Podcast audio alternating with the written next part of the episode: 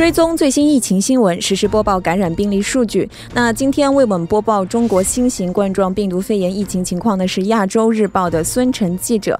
马上接进孙记者的电话。您好，孙记者。主播您好，各位听众大家晚上好。嗯，那首先还是来请孙记者为我们介绍一下中国今天最新确诊病例的情况吧。嗯，好的。在今天，中国国家卫健委的新闻发言人米峰下午公布了中国三十一个省和新疆生产建设兵团报告。新增新冠肺炎确诊病例一万五千一百五十二例，其中湖北省新增一万四千八百四十例。呃，目前全国现有确诊病例五万两千五百二十六例，累计治愈出院病例五千九百一十一例，累计死亡病例一千三百六十七例，累计报告确诊病例五万九千八百零四例，现有疑似病例一万三千四百三十五例。此外，累计追踪到密切接触者人数。为四十七万一千五百三十一人，而尚在医学观察的密切接触者人数为十八万一千三百八十六人。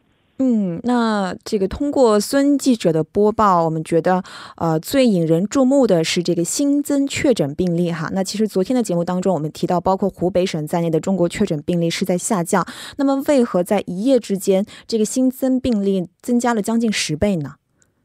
哦，确实，我们刚才也提到，这个湖北省全省的新增病例呢是一万四千八百四十例，那相比前一日的一千六百三十八例呢，增加了也是将近了十倍。那此次新增病例的大幅增加，也是引起了中国国内还有国际社会的一个广泛的关注。嗯，呃，不过需要注意的是呢，在这一万四千八百四十例新增病例中，有一万三千三百三十二例呢是临床诊断病例，占比超过了百分。之八十九，嗯，对此，湖北省卫生呃这个卫生健康委员会则是这样解释的，呃，新型冠状病毒感染的肺炎诊疗方案在湖北省的病例诊断分类中增加了临床诊断这一类别，以便患者能够及早的按照确诊病例接受规范的治疗，进一步的提高救治成功率。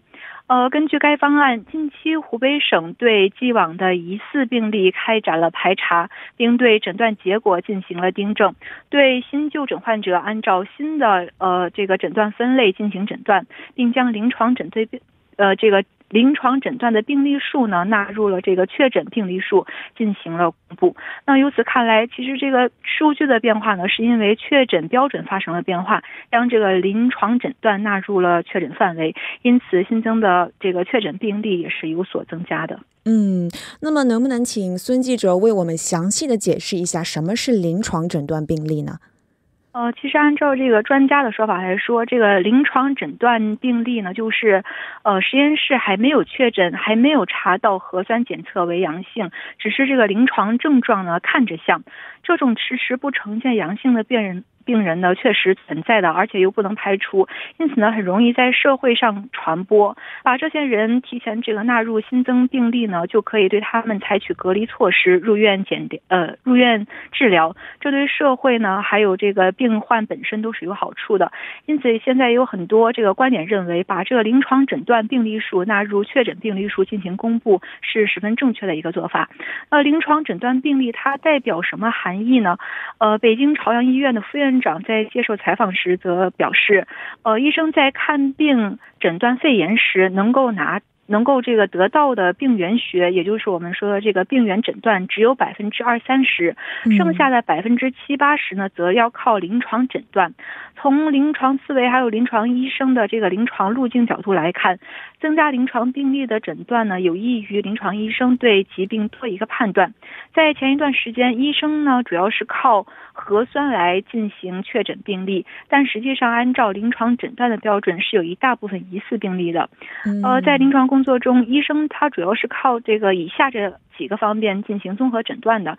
第一，如果病人在湖北或者在武汉地区，则判定为有流行病学史。第二是，呃，病人有发热、呼吸道咳嗽，还有这个憋气的临床症状。第三呢，则是临床有体征，查体检查。那第四，则是结合 CT 影像。嗯，那么也就是说，其实他是把这个诊断的一个标准的范围给扩大了。嗯，是的。嗯，那这个其实，在这种疫情防控比较重要的阶段阶段，确实是比较非常就有必要的一个措施哈。那么，我们也看到报道说，中国国家主席习近平已经批准再度增派医护人员支援武汉。啊，没错，现在确实是这个防控的关键时期啊。这个经呃习近平主席的批准呢，军队也是增加了两千六百名这个医护人员支援武汉抗击新冠肺炎疫情，参照武汉火神山医院进行模式，承担太这个。呃，承担的是这个武汉市泰康同济医院、湖北省妇幼保健院光谷院区确诊患者的医疗救治任务。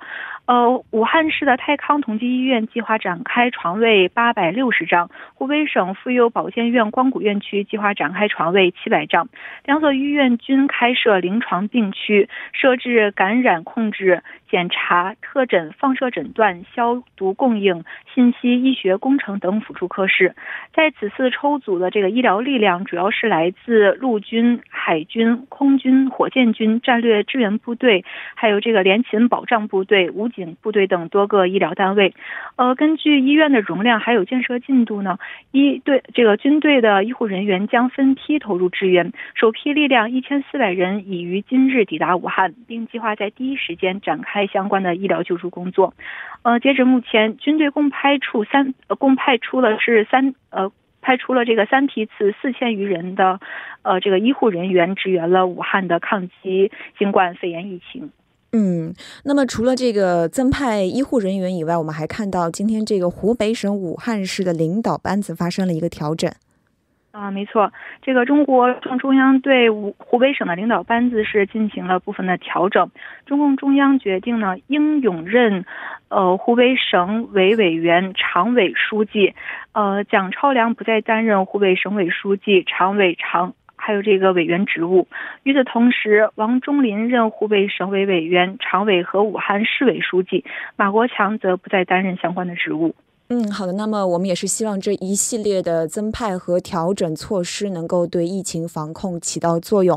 非常感谢亚洲日报孙晨记者为我们带来的中国疫情新闻。我们下期再见。再见。新冠肺炎疫情已经从中国扩散到将近三十个国家和地区，澳大利亚也未能幸免。澳大利亚相对较早采取了禁止来自中国的人员入境措施。那么这一连串的反应呢，据说也是给当地的华人社区带去了重创。那现在我们就来连线澳大利亚独立评论员崇怡，了解具体情况。您好。哎，您好，主持人好，听众朋友好。嗯，那首先想请您为我们介绍一下目前这个澳大利亚的疫情情况。呃，目前这个澳大利亚疫情情况其实还是比较稳定的。那根据这个联邦卫生部的官方消息啊，这段时间下来，其实澳洲全国一共是有十五个确诊病例。那从一月底，也就是二十五号的时候，墨尔本查出第一个病例，很快呢，悉尼有三个，然后两天之后四个。最后是整个澳大利亚各个首府城市重要的啊，包括布里斯班、珀斯、阿德莱德，陆陆续续出现这个疑似病例。但是好消息就是，呃，不少人其实已经康复出院了。特别是今天哈，你打电话来之前，那悉尼所在的这个新南威尔士州检测出来的四个病例都是已经全部出院。所以总的来看，目前情况还是比较稳定的，主持人。嗯，好的。那其实呃，这个澳大利亚的疫情来看，它确实是一个比较呃稳定的一个状况。但是其实它是继美国之后比较早宣布禁止来自中国全境的旅客入境，而且对这个中国的旅游预警也是调整到了最高级别第四级。这个其实是比像韩国、日本这些中国邻国要更高哈。那么其实有一种看法是认为说这个过于严苛了，那您是怎么看待的呢？呃，目前情况我们可以看到，其实澳大利亚和新西兰的政策比较类似，那么还没有新加坡的政策严格。呃，我想在这里说的呢，其实澳大利亚这个旅行禁令是一个渐变的、逐渐升级的过程，它也不是一下就跳到这个程度的。嗯，其实，在疫情初期的时候，澳洲政府是把武汉和湖北作为疫区，那中国其他的地区不在限制范围。那澳洲外交部和给这个公民哈，还有绿卡的这持有人的建议，我一般翻译是三思而行，就是你要想好再去。但随着疫情扩大之后，这个级别升得特别快。嗯，但是即便到现在，这个中国大陆以外的，就是包括呃港澳台这些地区，其实还是不受禁令影响的。嗯嗯。那么特别值得关注的就是禁令在过一段时间的时候，其实是会重审的，也就是说它会变。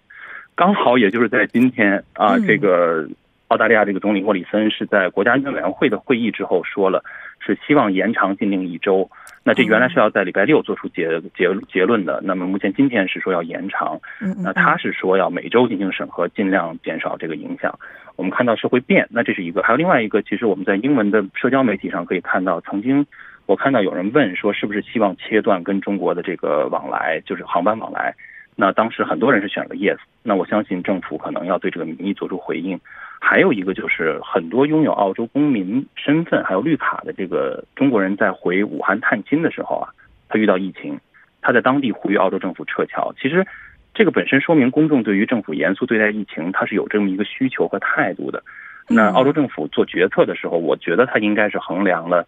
这个社会和经济效益之后得出这么一个结论。嗯，确实是，就像您说的，其实政府在做出一个决策的背后是有很多考量的。那么，相信其实正是因为这种比较严格的决策，也是呃对这个澳洲的疫情起到了一定的控制作用哈。那您刚才也提到了这个澳大利亚的华人社区，那不知道这些疫情是否给华人社区带来了一些影响呢？呃，这个影响其实还是挺大的。嗯，其实澳大利亚和中国之间的经济联系特别大。那中国是澳大利亚的第一大。这个贸易伙伴，那么这边有很多很多的华人居住。其实我就拿这个我所在的悉尼来举个例子哈。从本地经济上来看，华人区的经济活动其实受到的创伤特别的大。最显著的一个例子是悉尼西北部有一个叫伊苏这么一个华人区。其实严格意义上讲呢，它是一个亚裔区，主要构成是华裔和韩国裔，在两两个族裔在这个生活。嗯嗯。那悉尼确诊三个病例之后哈，就是社交媒体很快就说说其中有一个病例的来源。就是一宿，那平时这个街道特别人特别特别多，熙熙攘攘，嗯，结果就在那个周末一下子空城，一个人都没有。当然，这个卫生部是不会透露任何私人信息，因为澳洲的卫生部是要保护隐私的。那这个消息究竟从何而来，我们也不知道。那最后的结果就是当地取消了原计划的农历新年庆典，然后商户也亏得很大。当地华人的商户和餐馆跟媒体反映是说，这个营业额是下降了有七成。呃，有一个在接受采访的时候，一个餐馆老板说，每天的损失是一千澳元。我今天刚好就查了一下手机汇率哈，大约是七十九万五千韩元，是这么一个比例。那这个情况呢还不算完，而且它还波及到了韩国裔的社区。哦，因为韩国裔的商会会长说，他们的销售额也下了六成。是是。所以呢，这个市政府只能是拨款，然后五十万澳元扶助商会啊，然后开展公关啊。当然，具体情况。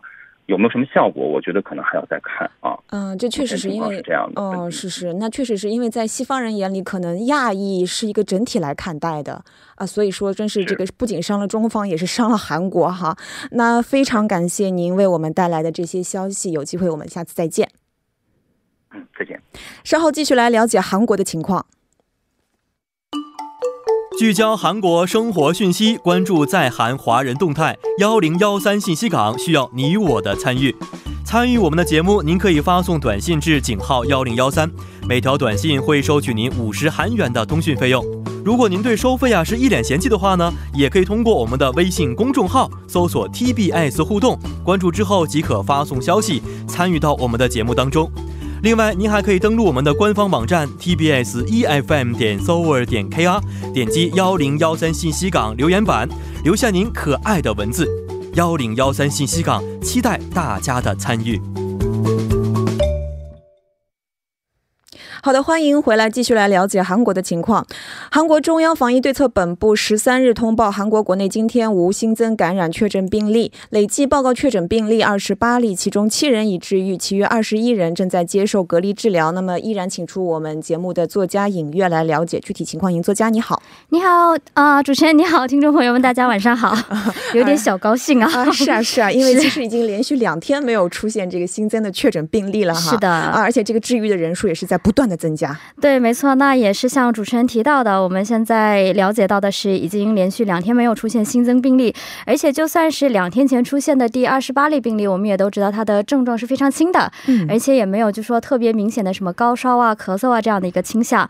那还有一个好消息呢，就是说在这些确诊病例当中呢，还有一到两例呢，可能就是近期就会有这个出院的可能性。那当然，目前在接受隔离治疗的这些患者当中呢。有一例，目前还是因为这个肺炎的症状啊，正在接受这个养疗。嗯，当然说到这位呢，也并不是说是外界网络上流传的，可能是就是说我们年岁最。年长的那一位二十五例患者，也不是他，也不是另外一位，就是说有一定的这个肺部疾病的这个第十六例患者，也不是这两位，这两位都不是。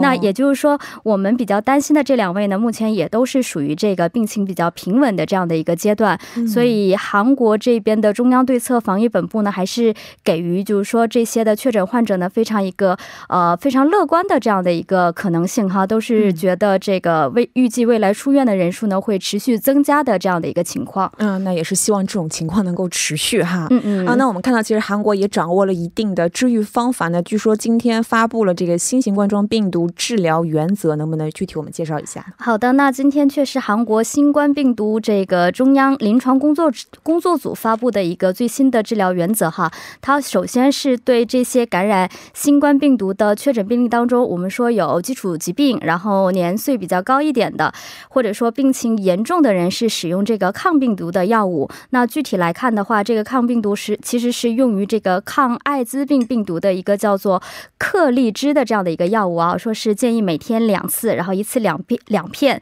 当然也可以使用一个就是抗疟疾的一个药，这个名字比较长，我在今天就省略了。但他同时也提到了一点哈，就是说这两个药如果同时使用的话，会引发副作用，所以需要慎重的用药。当然，治疗的疗程呢，最好是在七到十天，然后尽快用药的话，对治疗有所帮助。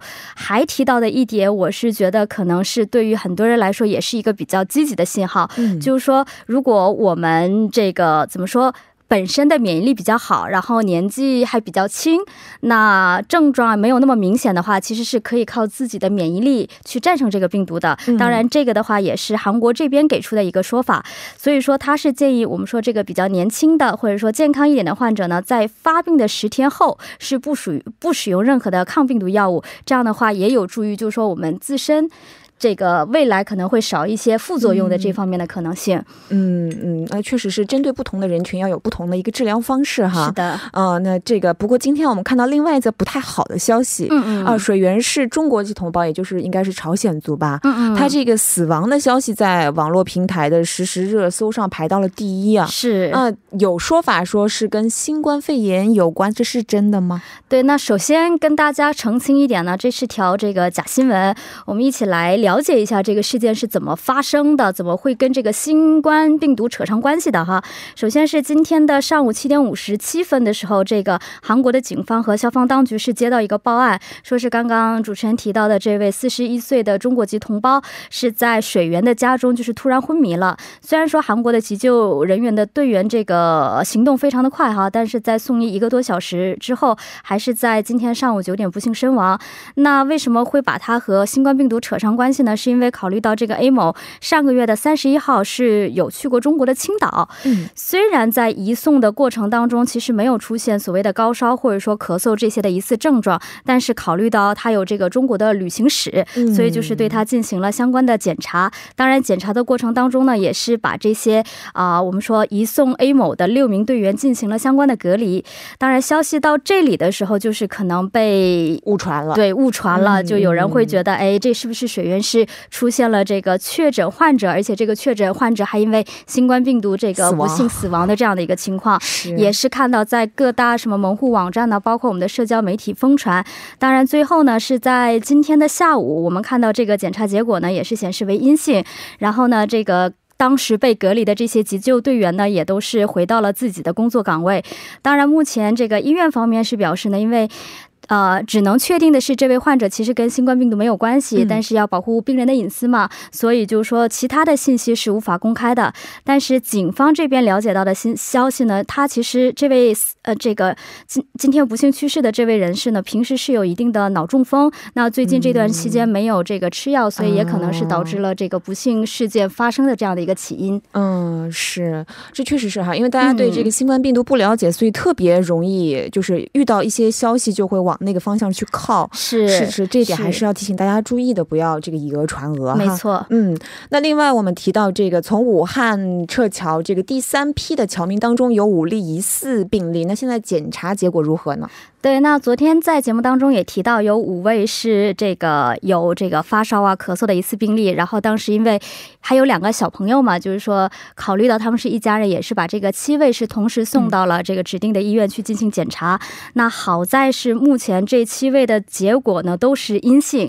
哦那另外一个，对对对，更好的消息就是其他的这个同一天回国的其他的侨民的目前的检查的结果呢也都是阴性。哦所以可以说，第三批回来的人目前是都没有说检查出阳性的这样的一个情况，而且呢，都是目前都是呃住在这个指定的临时生活设施的京畿道利川国防语言学院的这样的一个情况。但是有一点，我们也不能太这个提防啊，因为我记得这个第二批这个撤侨当中，也是有一位是过了。怎么说？好像是大概是过了有一周左右的时间，然后再度被检查的这样的一个情况。当然，韩国这边呢，它也是做到每天两次的这个给我们说这些侨民进行这个体温的测量，然后其他方面的检查。当然，目前来说这是一个好消息，我们可以也是往好的方向期待着。嗯，也就是说，其实在这个保持高度警惕的同时，嗯也就是也不要过于担心啊。是呃，只要不掉以轻心的话，那相信这个问题总是可以得到解决的。嗯，那最后呢，仍旧是来我们今天这个防疫小常识板块。是的啊是这个其实新冠肺炎呢，目前的治愈来看啊，它主要呢靠这个个人免疫力，它没有特效药，是不是？是那有听众就说呢，啊，不少诊所它是打着可以预防新冠肺炎的旗号，推荐一些维他命输液。那么说注射的话可以提高免疫力，那么这种说法成立吗？这个说法从结论上先来看的话，是两者是没有任何因果关系的啊。嗯这个确实，这个有不少听众朋友也反馈过，哎，有不少他们也收到一些个别的我们说所谓的诊所呀，或者说甚至是这个美容或者医美的机构会发来这样的一些文字哦或者说广告，就说他们会推荐一些打这种维他命的输液的，还有叫麻内祖萨的，这个我也是今天了解到的啊这这个主菜还是挺有名的。对对，挺有名的，说是这个其实是有利于皮肤的，哦但是也把这个呢，这个跟新冠预防新冠的这样的一个旗号扯上关系的，好像就说嗯打这些的话，就是你的免疫力能够提高，这样你有免疫力了，你自然而然就会预防这个新冠肺炎的这个被感染的可能性。是啊当然这一点呢，有感染科的教授说，根本这属于无稽之谈哈，嗯因为到现在为止呢，我们没有抗体，所以如果没有抗体的情况下，任何人都有被感染的可能性。嗯，也就是说提醒大家，如果您只是想单纯的提高一下免疫力，可能可以去打这些注射，但是千万不要把它和新冠肺炎挂扯上钩。关系是的，是是是，那还是非常感谢我们的影作家，我们明天再见。好的，我们下期再见。好的，今天第一部节目的内容就是这些了。稍后将由播报员连燕为大家送上二十八分在韩实时生活消息。呃，半点过后马上回来。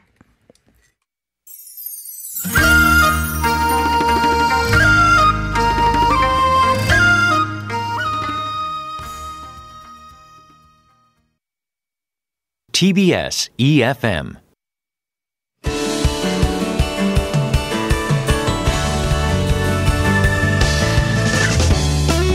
听众朋友们，晚上好！今天是二月十三号，星期四，现在是晚间八点二十八分，这里是由林燕为大家带来 TBS EFM 二十八分生活信息。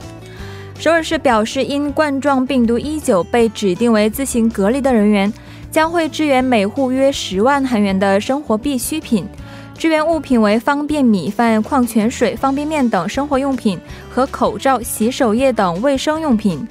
同时，为治疗疫情患者而无法回家的医护人员，最多可支援一百万韩元，并且因疫情而生活困难的低收入家庭，可以通过首尔紧急福利获得生活费。希望大家掌握好预防措施，正确的预防疫情。外出时务必戴口罩，注意咳嗽礼仪，加强锻炼，提高自身的免疫力，避免到人群聚集的地方。好的，接下来了解一下明天的天气情况吧。今天晚间到明天凌晨有大雾天气，可视距离为两百米左右，注意安全驾驶。凌晨到早间济州地区有雨水天气。明天全国气温有所回升，不过江原岭西、中青地区尘霾浓度较高，空气质量为良。首尔的凌晨气温将会维持在五度左右，白天的气温将会维持在十三度左右。从下周开始，气温下降至零下，请大家适时的添加衣物，谨防着凉感冒。好的，以上就是今天的 TBS EFM 二十八分生活信息，祝您一路平安，我们稍后再见。